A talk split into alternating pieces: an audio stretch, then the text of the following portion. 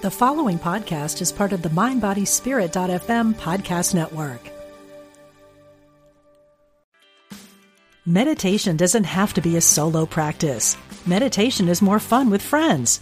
Looking for a way to drop in and hang out at the same time? Join us online at Omega Institute for a meditation party with self-proclaimed meditation nerds Dan Harris, host of the ten percent Happier podcast, Sabine Selassie and Jeff Warren. This three-day retreat will stream live from Omega's Hudson Valley campus, May seventeenth to nineteenth. Don't miss the party. Reserve your spot at eomega.org slash party today.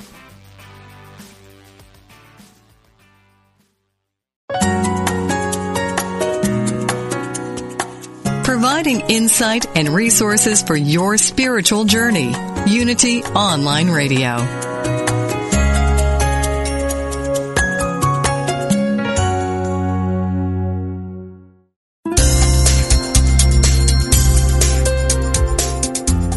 Thank you for tuning in for this Unity Partner Program. Unity Online Radio partners with spiritual leaders from organizations whose mission and messages complement Unity's. We are pleased to bring you this program on Unity Online Radio, the voice of an awakening world.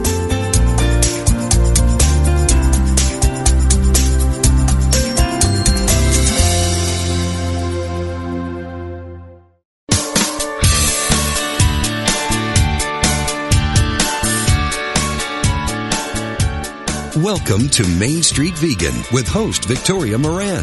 Victoria is an author, inspirational speaker, and a certified holistic health counselor and vegan lifestyle coach. She's here to entertain, educate, and inspire you on your journey to look and feel amazing, eat extraordinary food, help animals, and create a physical body perfectly attuned to spiritual growth. Now, let's get this party started. Here is your host, Victoria Moran. I recently came upon this quotation from the mystic and theologian Meister Eckhart. Every single creature is full of God and is a book about God.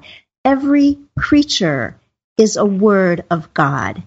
He wrote that over seven hundred years ago, and yet I feel it every time I go to a farm sanctuary or make eye contact with my dog. I'm Victoria Moran, and I thank you for tuning into the Main Street Vegan program. After the break, we're going to be talking about my dog and your dog and your cat and hamster and all the companion animals we love with vegan veterinarian Doctor Andrew Knight joining us from New Zealand. And right now, it's a true honor to introduce music legend, D J, songwriter, photographer, vegan, animal rights activist, and recently restaurateur, Moby. Welcome to Main Street Vegan. Hi. Hey, it's wonderful to have you.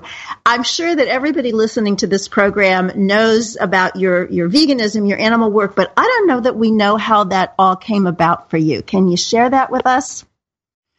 Yeah, sure. Uh, I mean, like most people, I grew up sort of inhabiting the strange paradox that so many people have around animals, which is when I was growing up in suburban Connecticut, I loved animals unconditionally.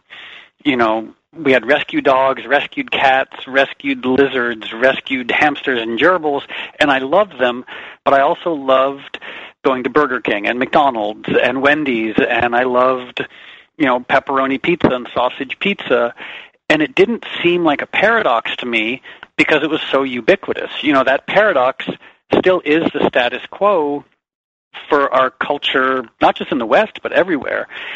And then when I was nineteen years old, I was petting a rescue cat of ours whose name was Tucker. And all of a sudden, I felt sort of like Saul on the road to Damascus, where like the scales fell from my eyes, and I realized that Tucker, this rescue cat whom I loved unconditionally, had two eyes and a central nervous system and a rich emotional life and a profound desire to avoid pain and suffering and a simple desire to just live his own life.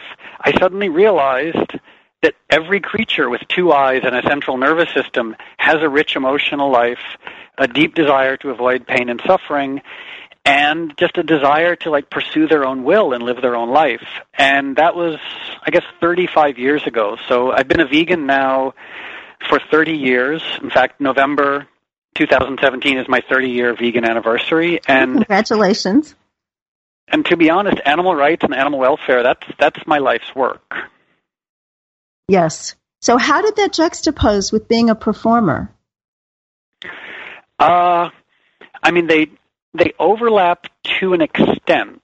Um, in a perfect world, I would be really great at writing issue-oriented music. You know, because a lot of my heroes are people who were really great at writing issue-oriented music, whether it's John Lennon or John Fogerty or The Clash or the Sex Pistols or Chuck D from Public Enemy. Like, I love people who are able to communicate their beliefs through their music, but I'm not very good at writing animal rights-based music. So the music I've made has been more, I'd say, like subjective and personal and emotional, but I've used my status or my stature as a public figure musician to try and draw attention to the cause of animal rights, which to me is, you know, the cause that's closest to my heart. Absolutely. Uh, there's so much to be said for that. I think the world looks at us as being unidimensional. And when people are out there doing their, their art and, and doing what they're good at, not necessarily directly about animals and vegans, I think people look at animals and vegans in a different way. So there's so much interest in vegan living this day. And probably right now we're still at the phase where there's more interest in vegan food. So tell us about your restaurant. Well, I, I used to have a restaurant in New York called Teany, T E A N Y, um, but I ended my involvement with that about ten years ago. And now I live in Los Angeles, and two years ago I opened a restaurant here called Little Pine. And I guess one of the things that makes Little Pine unique is that I run it as a nonprofit. So any profits or any proceeds that are generated by Little Pine go to animal rights organizations. Um So it's a very odd form of entrepreneurialism in that I personally can never make a penny from my restaurant. That all to the good because the animals can. So that is in Silver Lake, correct? It's in Silver Lake in Los Angeles, yeah. Okay, that's a lovely little pocket of Los Angeles. So the reason we are really talking is that a super-duper major event is going to be happening November nineteenth in Los Angeles, and that is Circle V. Can you tell us what that's all about? Well, I need to offer a slight correction. It's actually November eighteenth. Oof, my apologies. November eighteenth. Okay. Yeah, so, so Circle V, uh, we did it for the first year last year, also in Los Angeles, and this is our second year, and it's basically a music and food and activism festival that was started by me and uh, Mercy for Animals and my friend Tony from the band No Doubt. And the goal was to just sort of celebrate animal rights and animal activism by getting different bands and different speakers and different food trucks and different vegan artists. Um, it's not exclusively, well, I mean, all the people involved are vegan, but the audience doesn't have to be vegan. You know, like, we're, if someone stops at McDonald's on the way to Circle V, we might not celebrate their choice, but we certainly welcome them at the festival. Yeah, those are the ones we're trying to reach. Mm-hmm. So I heard that this is your only live show of twenty seventeen. Why did you choose Circle V? Well, I love making music, but I hate touring.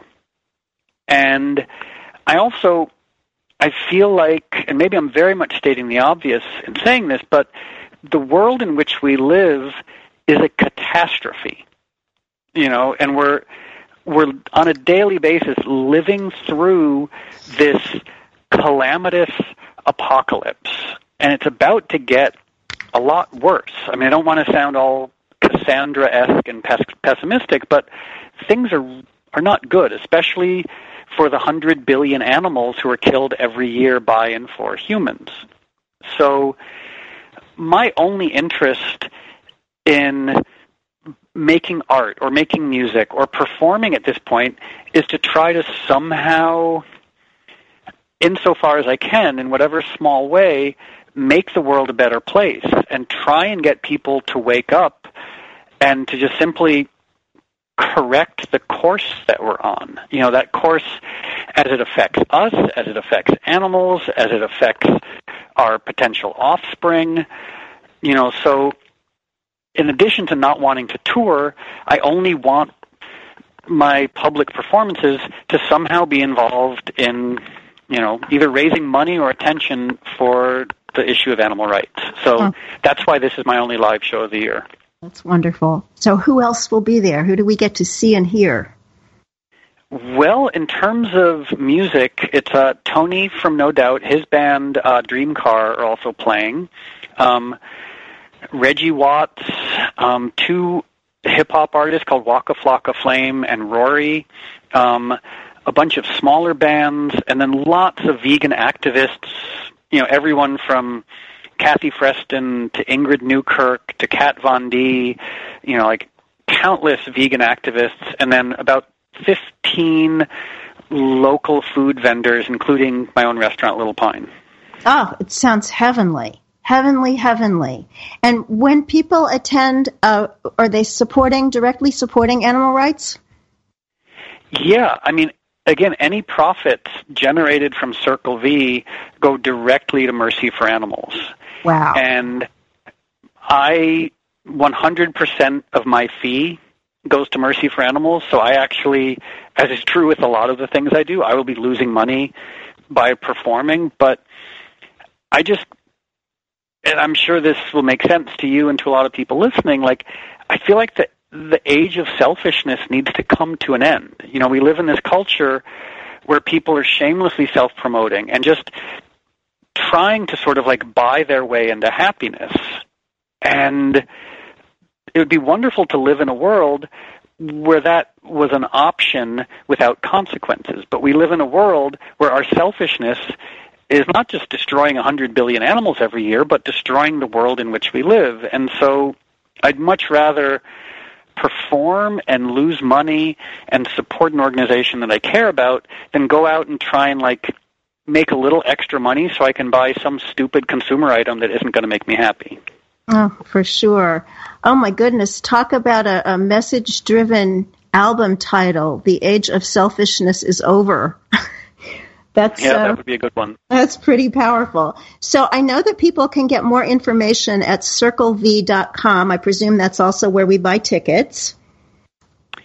Yeah, and uh, to be honest, tickets are about to sell out. I think we good. only have two hundred tickets left, and wow. that's as you and I are talking. So that's, I, I hope that anyone who wants to come is able to get tickets, and if not, then hopefully we'll see you next year.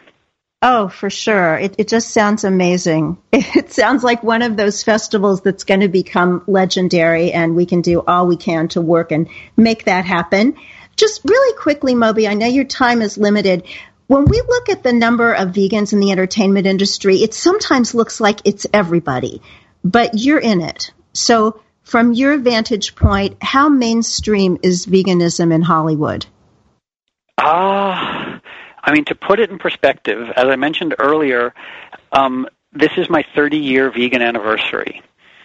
And there are more vegan restaurants in a two-mile radius of my house than there were on the entire planet thirty years ago. I so, remember, because I'm at thirty-four years, November seventeenth. yeah, so, um, yeah, so it's...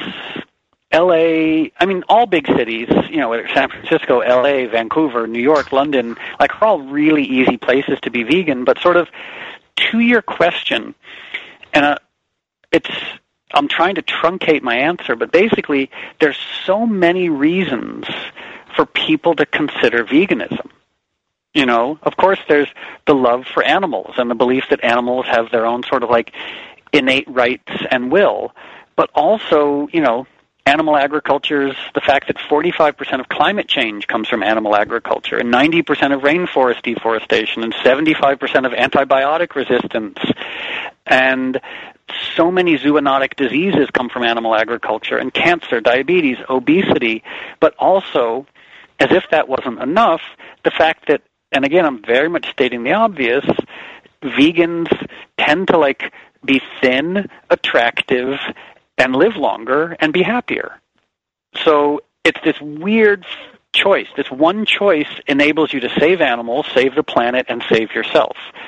So I feel like that's why a lot of younger, more progressive people are choosing it.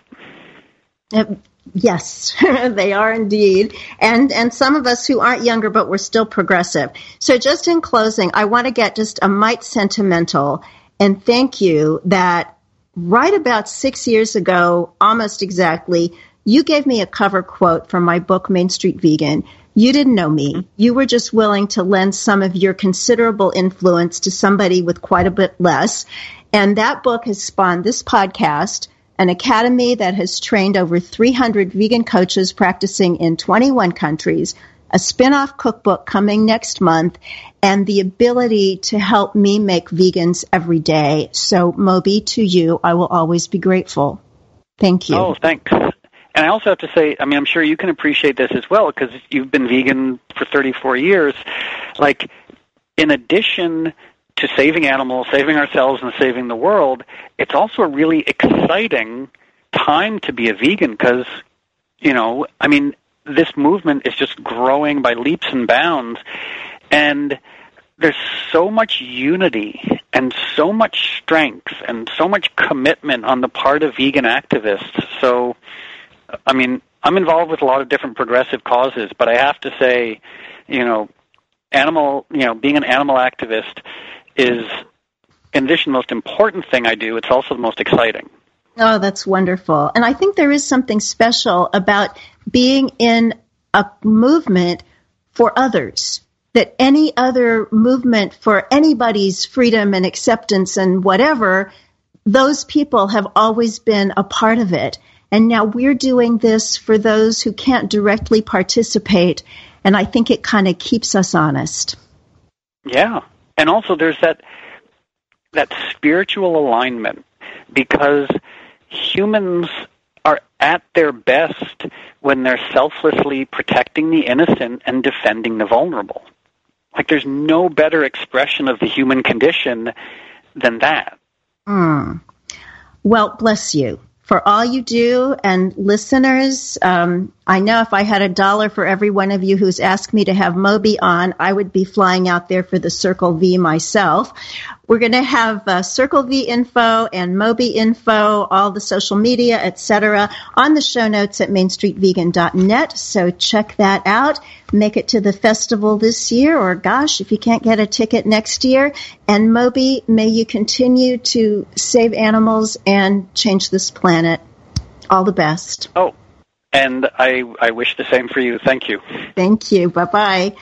And okay, bye. Every- Bye. Everybody else, stay with us, because after the break, we're going to be talking to somebody, gosh, I wish I had in my immediate personal life, and that is a vegan veterinarian. Stay with us.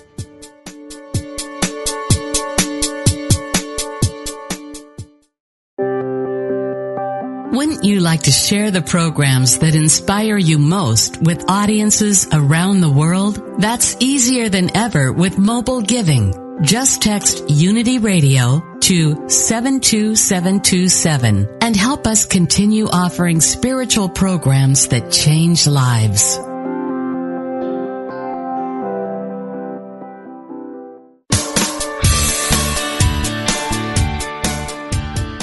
What if you could experience vibrant health, help heal the planet, and be a great friend to God's animal kingdom through simple choices you make at breakfast, lunch, and dinner?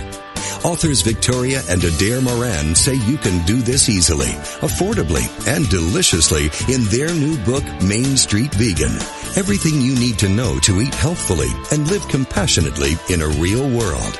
Loaded with practical tips, straightforward information, and fabulous recipes, Main Street Vegan will help you on your journey toward a plant-based diet.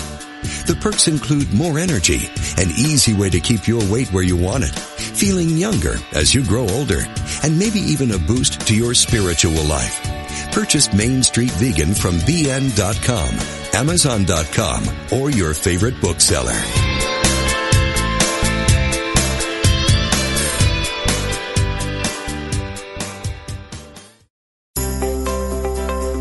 Be sure to grab the latest issue of Unity Magazine and read the interview with Ram Dass, the iconic spiritual leader of the sixties. He's now focused on how to age consciously.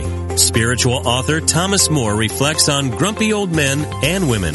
And Barbara Bowen writes a touching story about her experience as a caregiver to her mother with dementia. To subscribe to Unity Magazine, go to unity dot org and click on Publications.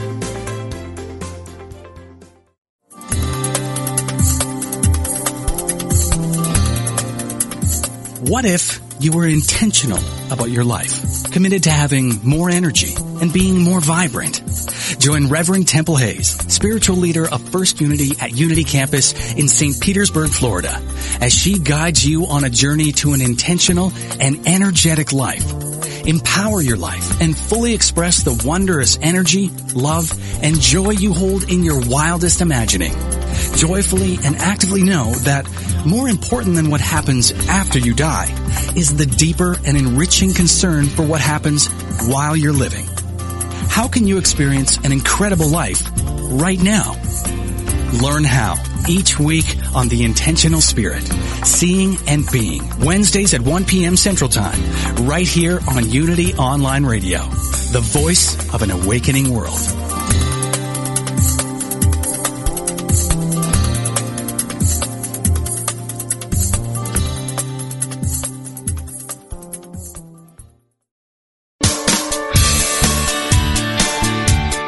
You're listening to Main Street Vegan with Victoria Moran.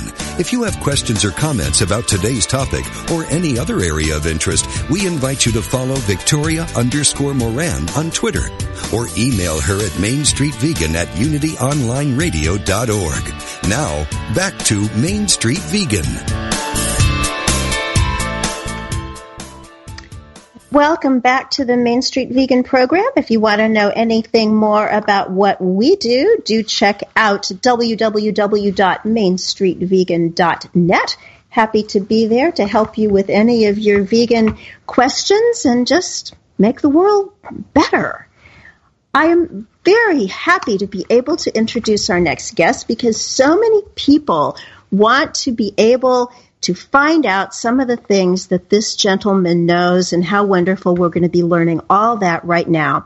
Doctor Andrew Knight is a professor of animal welfare and ethics. He's director of the Center for Animal Welfare at the University of Winchester, a European and Royal College of Veterinary Specialist in Animal Welfare Science, Ethics, and Law, an American veterinary specialist in animal welfare, and a senior fellow of the U K Higher Education Academy. He has over sixty-five academic publications and a series of YouTube videos on animal issues. Welcome, Andrew Knight. Uh, good morning. What a what a pleasure to be speaking with you. I, I on the one hand, I feel sad that there are so few people in your profession who know what you know that I need to be talking to you in New Zealand. But I know that like every other aspect of uh, coming to embrace animals as the beings that they are, there will be more and more of you as time goes on. So yeah, please. Exciting change happening in this area at the moment. The veterinary profession has traditionally been very conservative, but Uh, we've recently seen the establishment of new veterinary specialty colleges in animal welfare and ethics and policy. Uh, there's been one established uh, in the U S uh, recently. There was one established in Europe recently. There have been major conferences within the profession on animal welfare and ethics and new textbooks being released as well. So there's actually a lot of movement happening in this area just in the last five years. So, so things are getting better, I'm pleased to say. Oh, that's wonderful. So in your own personal case, were you a veterinarian first or an animal rights person first? Well, I actually um, helped launch the Australian campaign against the live sheep trade back in the mid nineteen nineties because I grew up in Perth, Western Australia, which is kind of like Los Angeles in the U S in terms of its location. It's it's got uh, perfect weather almost and fabulous beaches, but it's also the world capital of the live sheep export trade to uh, the Middle East.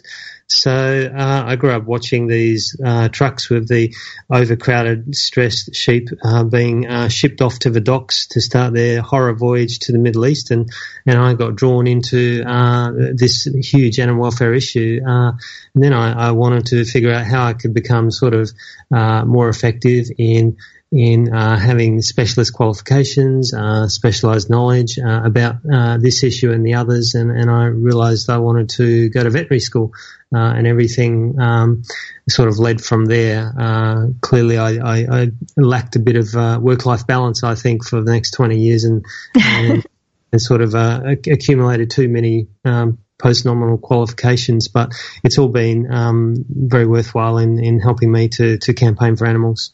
Oh, that's wonderful. Yeah, I think that most people who change the world do come up a little bit short on work-life balance. Just since you started uh, talking a bit about the sheep, for those people who are new to all of this and who think that wool is just like getting a haircut, can you just tell us what the issue is with sheep, wool, mutton, that whole thing? Yeah, I mean, there's a whole range of uh, animal welfare concerns associated with sheep farming, and it's certainly a prominent issue down here in New Zealand and also Australia, uh, where I come from. Um, there are a range of issues. There's uh, neonatal mortality, so and actually quite a big proportion of lambs actually die uh, um, because of exposure, lack of nutrition, uh, bad weather. Uh, there's a lot of winter lambing uh, that is organised in order to meet uh, production uh, timeframes uh, for, for, for the production of wool. Um, so that's a big issue. Uh, there is a uh, high prevalence of lameness, which is actually a very pain, painful condition uh, for sheep and also cows.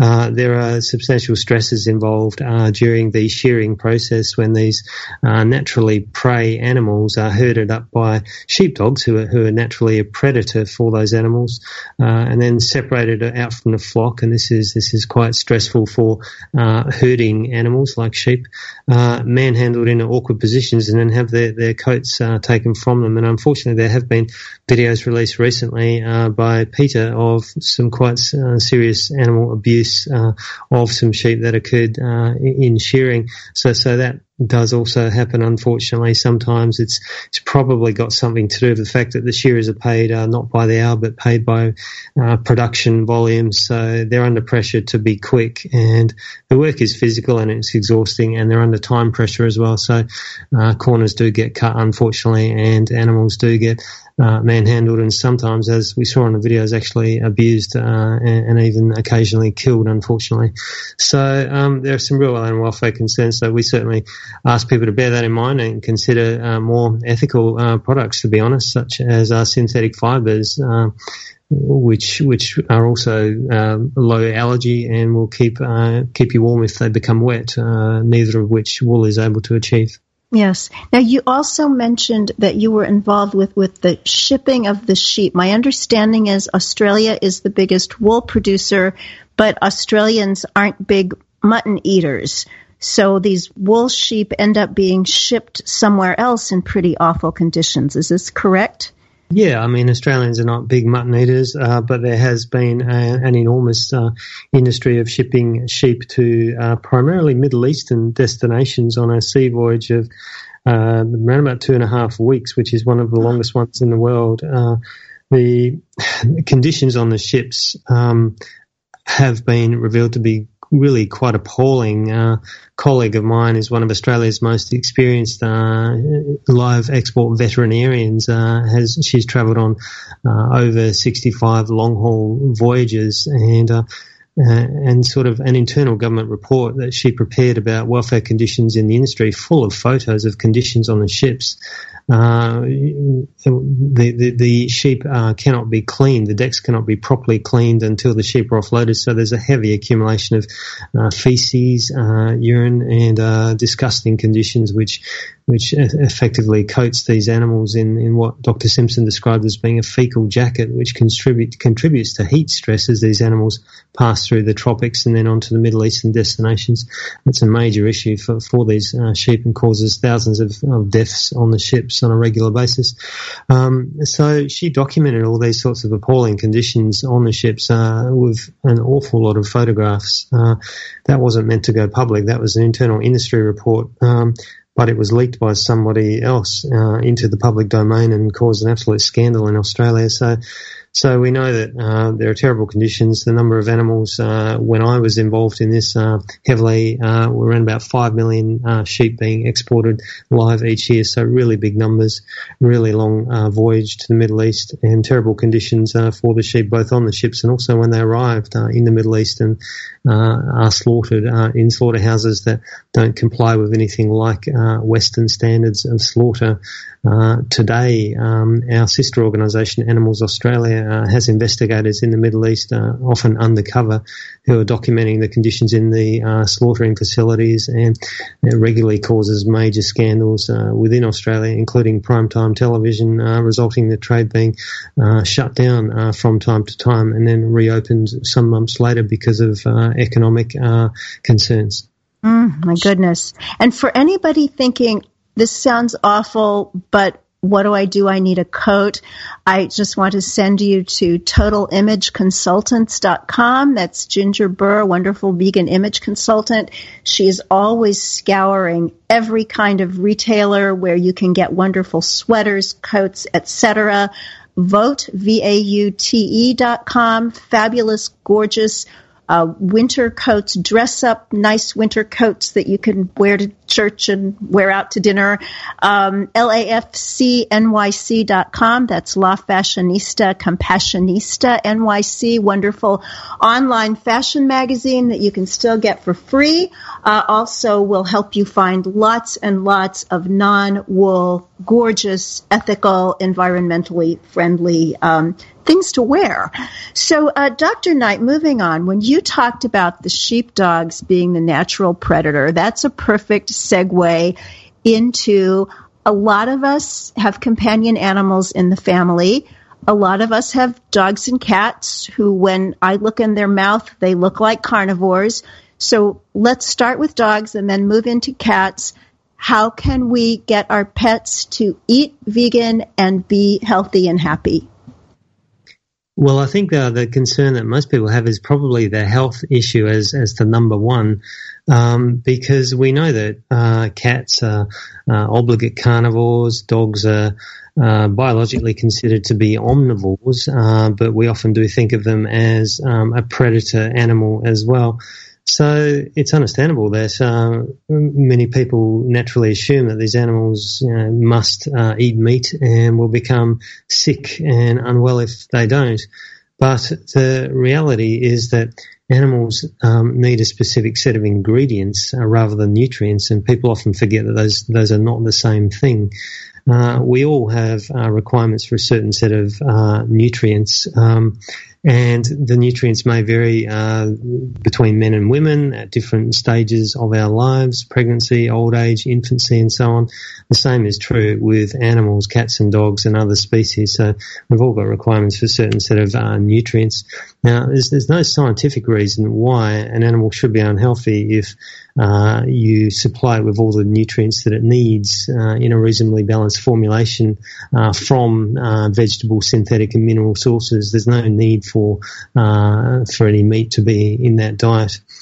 People often think about uh, taurine uh, as being a particular amino acid that cats need, uh, which comes from meat. And without taurine, uh, these animals will eventually get uh, retinal degeneration and, and loss of vision.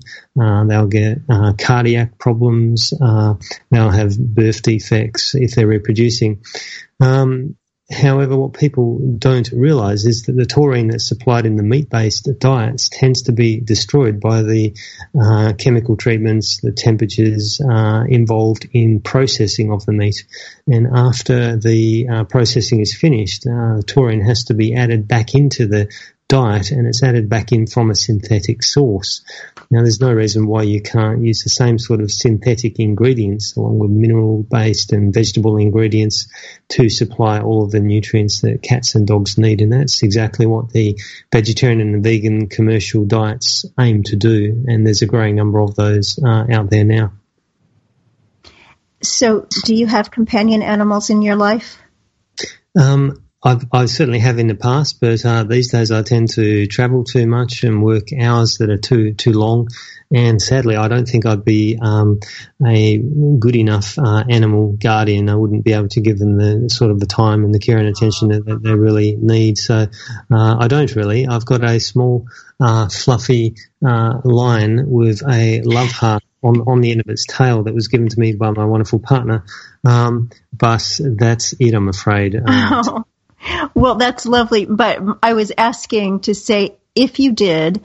Uh, tell me, if you had a dog, what would this dog eat? And if you had a cat, what would the cat eat?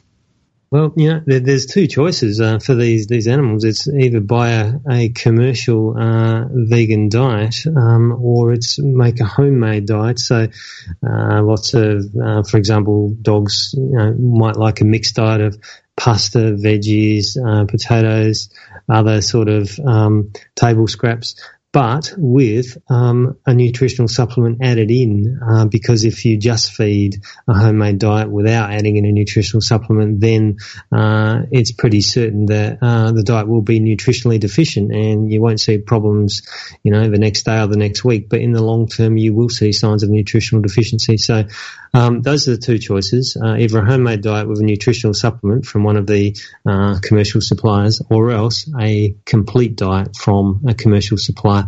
Um, I have a, a website which is uh, Veggie Pets dot info, V E G E pets dot info, which lists uh, suppliers in North America, Europe, uh, Australasia and elsewhere that actually sell all of these sorts of things. Um, it's, you know, I, I provide this as a non-profit service. I don't make any money or anything uh, from it, um, but it's it's one of the growing numbers of uh, places people can go to if they want to find out where they can get these sorts of diets from.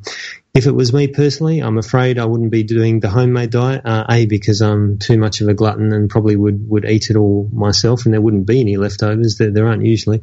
And B, because I actually don't have uh, uh, time really to be cooking any more than the minimum necessary. So I, I would I would buy a commercial diet uh, rather than go to the trouble of trying to formulate one um, and then add in the supplement. It would just be quicker and simpler uh, for me to do. Yes. So Veggie Pets, V E G E pets dot info. You have a lot of websites. You have Humane Learning dot info, Animal Experiments dot info, which we'll get to in a few minutes.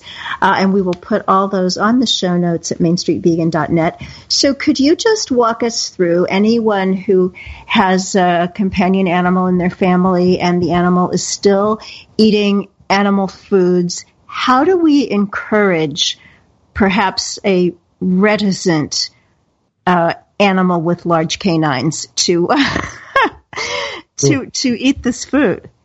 All right, there's um, and animals are different in their personalities, as as most of uh, your listeners are probably well aware. Um, some dogs are well known for eating first and asking questions later, whereas some cats, particularly older, very fussy cats, uh, may be extremely reluctant to change their diets. So I would recommend uh, for a healthy adult that's not um, got any medical conditions, withholding food uh, for um, perhaps half a day uh, beforehand just to stimulate hunger, and then offering a meal which is a little bit of the new diet mixed up with a lot of the old diet, and gradually transitioning the diet over a period of time. Um, perhaps a couple of weeks um, would be uh, ideal, because that allows a gradual transition for the uh, digestive enzymes, for the um, for the, the bacterial contents of the intestines, which uh, and if you do that gradual transition, you're least likely to see any adverse reactions such as diarrhea caused by uh, the bacteria and the enzymes not being adapted to the new diet yet.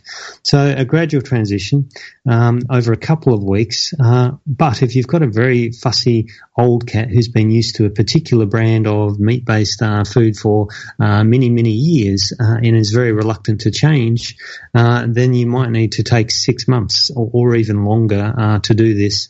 So that's the first thing, uh, being being gradual, I think. Um, you can try um, making sure that you offer only fresh food. Um, you can try gently warming uh, the food. Um, the sense of smell is really important to cats and dogs, so any, any ingredients that, that smell good uh, to them. Uh, you can try uh, tasty additives, things like vegetable oil, uh, spirulina, nori flakes, nutritional yeast flakes are all supposed to be helpful. Um, some animals, some dogs, for example, seem to like peanut butter, so it may vary with the animals. Um, definitely don't uh, alarm your animal by giving the game away that anything unusual might be going on. Don't don't sort of make a fuss and demonstrate that something suspicious might be uh, happening to the food. Uh, instead, um, just behave as you normally would. Um, And um, carry on as normal, and, and don't be concerned if your very intelligent uh, animal that you no doubt have um, is smart enough to carefully pick around all of the new food and refuse to eat it, because simply having it uh, in close association with what it knows to be food will help to make the a necessary connection uh, in time. So I think the most important things are patience and persistence uh, with uh, some Uh, very keen animals, such as uh, Labradors, for example, are, are renowned for uh, wolfing down their food and asking questions later. Um, you may not have any difficulties whatsoever, uh, but the most stubborn uh, old cats have been successfully transitioned onto new diets eventually using strategies such as these. So um, patience and persistence, I think, are important uh, with these animals. Oh, that's very, very helpful. Thank you so much. Now, you are the author of a two thousand eleven book, The Costs and Benefits of Animal Experiments. That's a very intriguing title coming from an animal rights person. So I, I know that your PhD was based around this, and this is still a very controversial issue. You know, so often we'll, we'll get the argument, do you want to save the dog or save your child? And um, it's tough. So where do we start with this? Oh, well, um, I think um, this is really very simple um, because we're asking people generally, and particularly the scientific community, just to come back to the essence of uh, scientific thinking and indeed rational thinking of any kind, which which is the essence of science, is to really uh, question assumptions about the world and to search for truth. Um, and it's an assumption that animal research uh, makes useful contributions to human healthcare that justify uh, all of the costs that go into that, whether that be uh, animal lives. There are more than one hundred twenty-seven million animals uh, consumed by animal research each year worldwide, whether it be scientific resource, whether it be finances, and there are huge uh, consumptions of, of those sorts of resources involved in animal research. So there is a, a widespread assumption that uh, the use of all of these uh, resources is actually justified because it produces benefits to human healthcare which are big enough uh, to make those uh, costs worthwhile. Um, but that's that is an assumption. That's not a fact. And the essence of uh, science uh, is is to question things, including assumptions like this. And so what I did in my I, my research, and what uh, quite a number of others have done uh, since and are continuing to do, is to actually look into uh, particular fields of, of animal research. And you can do that by searching published uh, reports of animal experiments, uh, which is part of the published scientific literature, uh, which is available on the internet through um, search engines such as PubMed, which is a scientific literature search engine. You can find all this research and you can go through it and analyze it, and you can work out how often, um, uh, you know, which proportion of this research uh, was uh, referenced by later um, publications uh, describing useful things for human patients, and which proportion of this animal research was not referenced by any other work in the future at all, so it made no apparent contribution to any ongoing uh, useful um, treatment of human patients.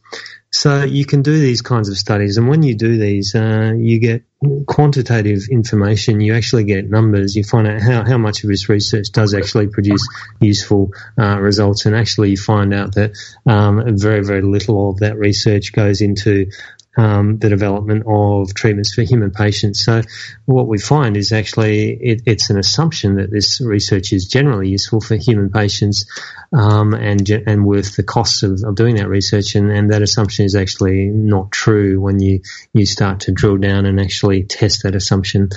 Um, and there's a lot of work being done in this area now. There's really exciting papers coming out, starting to figure out uh, why this why this is. Uh, there's all sorts of errors that we've uncovered good involving the um, scientific quality uh, of animal research that appear to be very, very widespread uh, and which are distorting the results of many of these experiments.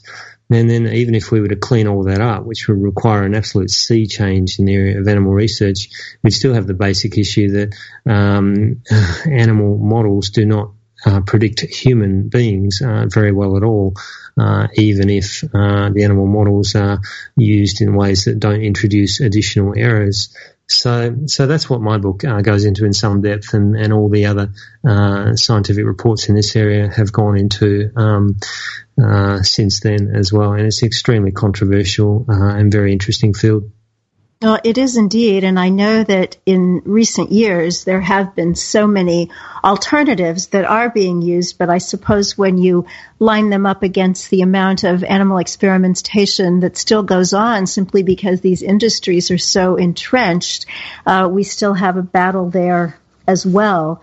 So what, what's a vegan to do? You know, if, if we become sick or injured and go into the medical system, are there any choices that we can make that are less harmful, that have less animal experimentation in their history, or is it just yeah. not possible to judge that?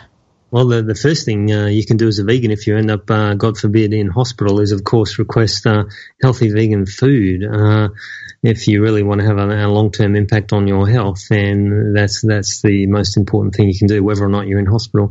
Um, beyond that, um, you know, do you have the option to request things like drugs or surgical treatments that were not developed uh, using animals? Uh, unfortunately, your options to do that are really limited. You probably don't have much option in those areas. You probably need to accept the um, um, uh, for the sake of uh, your health, you should go ahead and accept uh, treatment when it is really needed uh, in these areas. Um, Except that historically, it was the fact that animals were harmed uh, during the development of these clinical interventions, these drugs or these surgical procedures. Uh, I would dispute, and many would dispute, that the harming of the animals actually made any meaningful contribution to the development of these uh, procedures or drugs. Uh, it's something that, that happened alongside the development of those procedures and drugs, but didn't necessarily actually assist uh, the development of them. Um, but your options to to find an alternate system of healthcare are very limited. There are, of course, uh, alternative and complementary therapies available, and uh, they tend not to involve harmful animal use in any way. Uh, they tend to be much more suitable for chronic and mild conditions uh, rather than acute or emergency conditions. Uh, so if you have the latter, then it's not worth uh, taking the risk, I think, with alternative and complementary therapies. Yes. And yes. The same applies to animal care as well. Mm-hmm. As I was introducing you, it was uh, one of your many titles, The American Veterinary Specialist in Animal Welfare, that kind of caught my eye because it would seem, and certainly, you know, when you're growing up and, and you take your your companion animal to the vet, you just assume that this is a veterinary specialist in animal welfare. Why would anyone go to all the educational rigors to get this degree and not be deeply interested in the welfare of animals? And yet, most of us see wonderful, dedicated veterinarians who go out for lunch and get a hamburger. Can you help us understand this?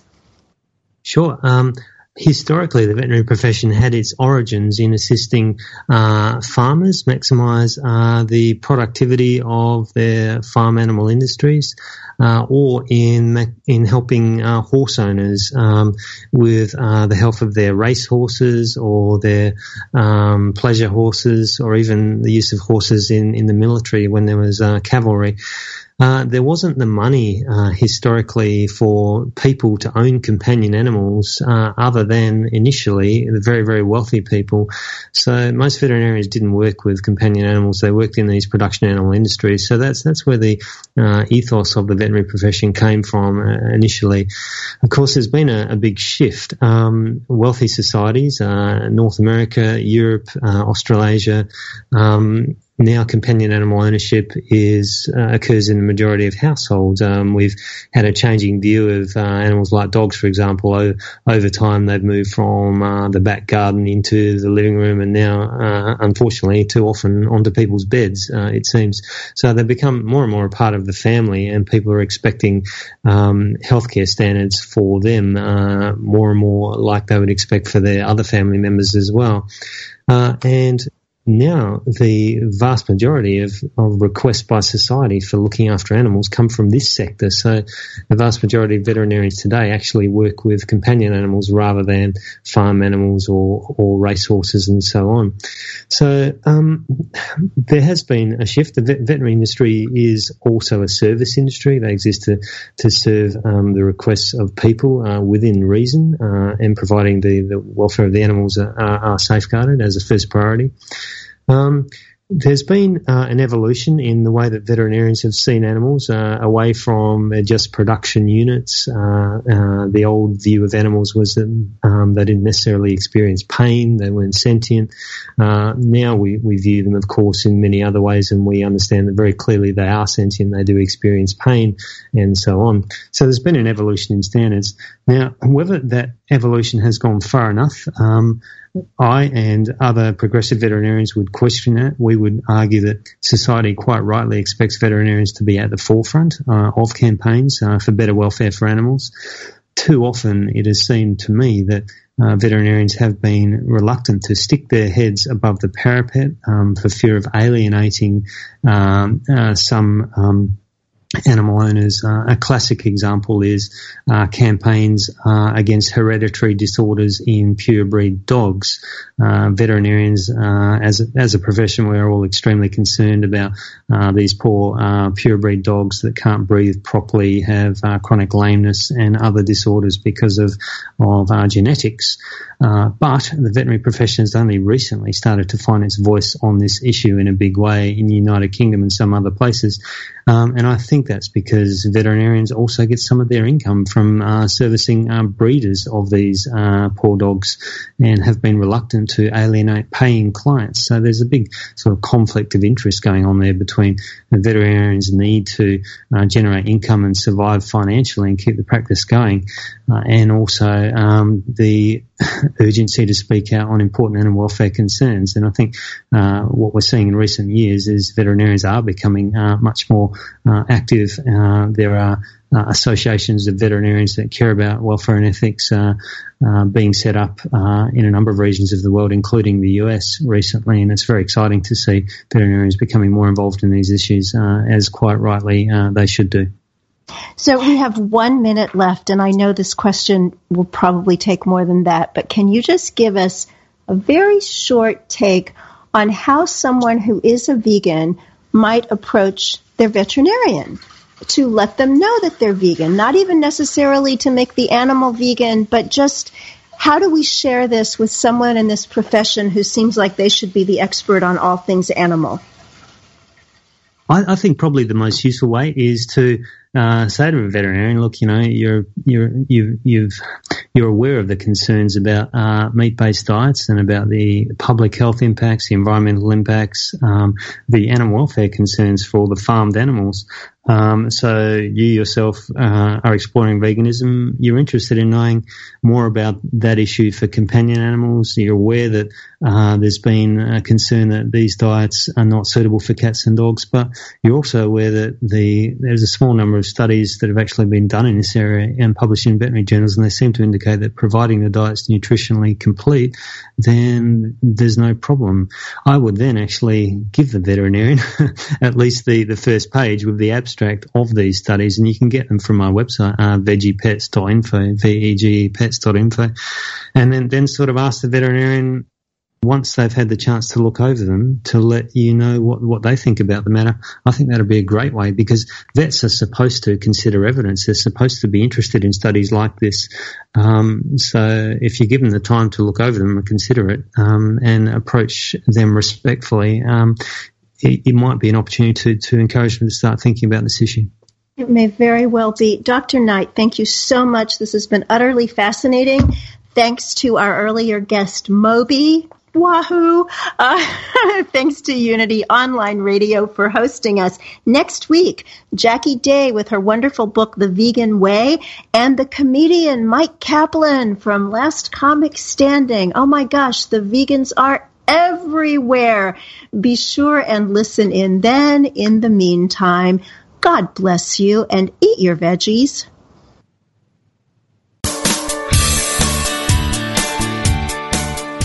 Thank you for listening to Main Street Vegan. Join us every Wednesday at two p.m. Central Time as Victoria Moran entertains, educates, and inspires you on your vegan journey. This program is sponsored by Main Street Vegan. To learn more about Victoria or to explore training with Main Street Vegan Academy as a vegan lifestyle coach, go to w w w dot main street vegan dot net. That's w w w dot main street vegan dot net.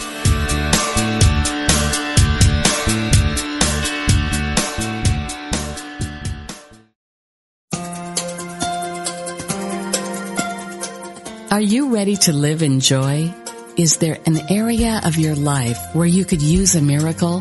Have you been praying for help and guidance? Come join Lisa and Bill and their guests for an hour filled with practical tips on experiencing miracles, greater abundance, focused, deliberate living, and the peace of God that passeth all understanding. Experience more joy in life. Listen to Living in Joy, Reflections on A Course in Miracles with Lisa Natoli and Bill Free every Friday at two p.m. Central here on Unity Online Radio, the voice of an awakening world.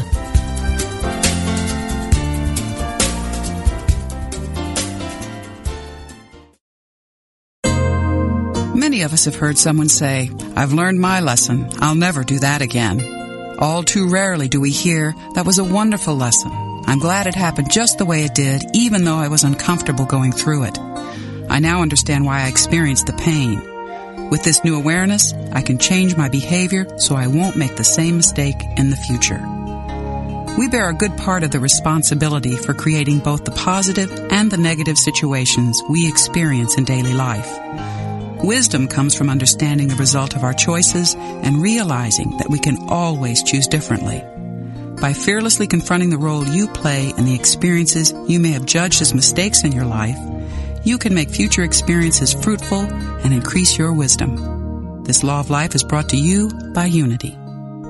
To find a Unity Church near you, visit w w w dot unity dot org.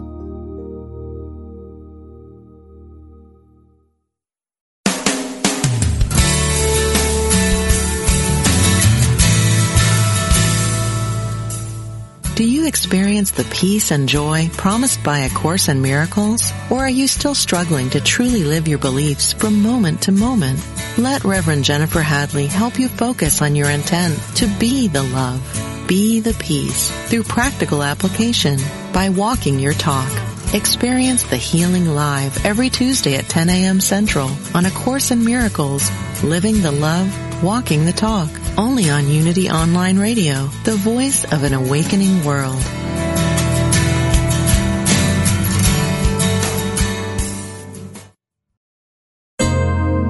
Many of us have heard someone say, "I've learned my lesson. I'll never do that again."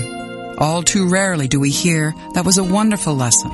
I'm glad it happened just the way it did, even though I was uncomfortable going through it. I now understand why I experienced the pain. With this new awareness, I can change my behavior so I won't make the same mistake in the future."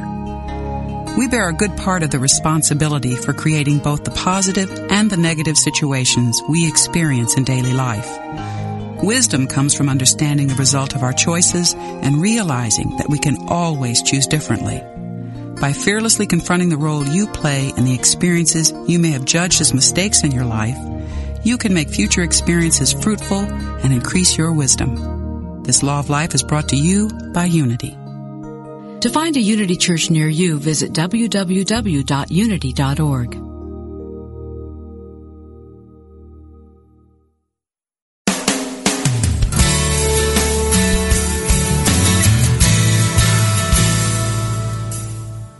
experience the peace and joy promised by A Course in Miracles? Or are you still struggling to truly live your beliefs from moment to moment?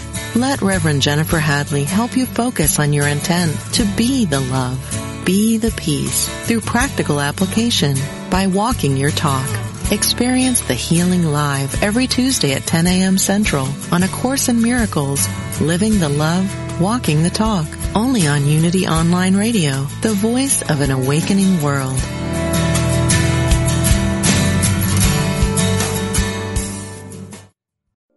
We spend a third of our lives sleeping and dreaming, yet most of us have no idea what goes on during that time. I'm Kelly Sullivan Walden, and as a dream expert and best-selling author, I'm here to empower you to mine the gold from your nighttime dreams. Join me on The Kelly Sullivan Walden Show, part of the mind body spirit dot f m podcast network, available wherever you get your podcasts. Until we meet again, don't take your dreams lying down.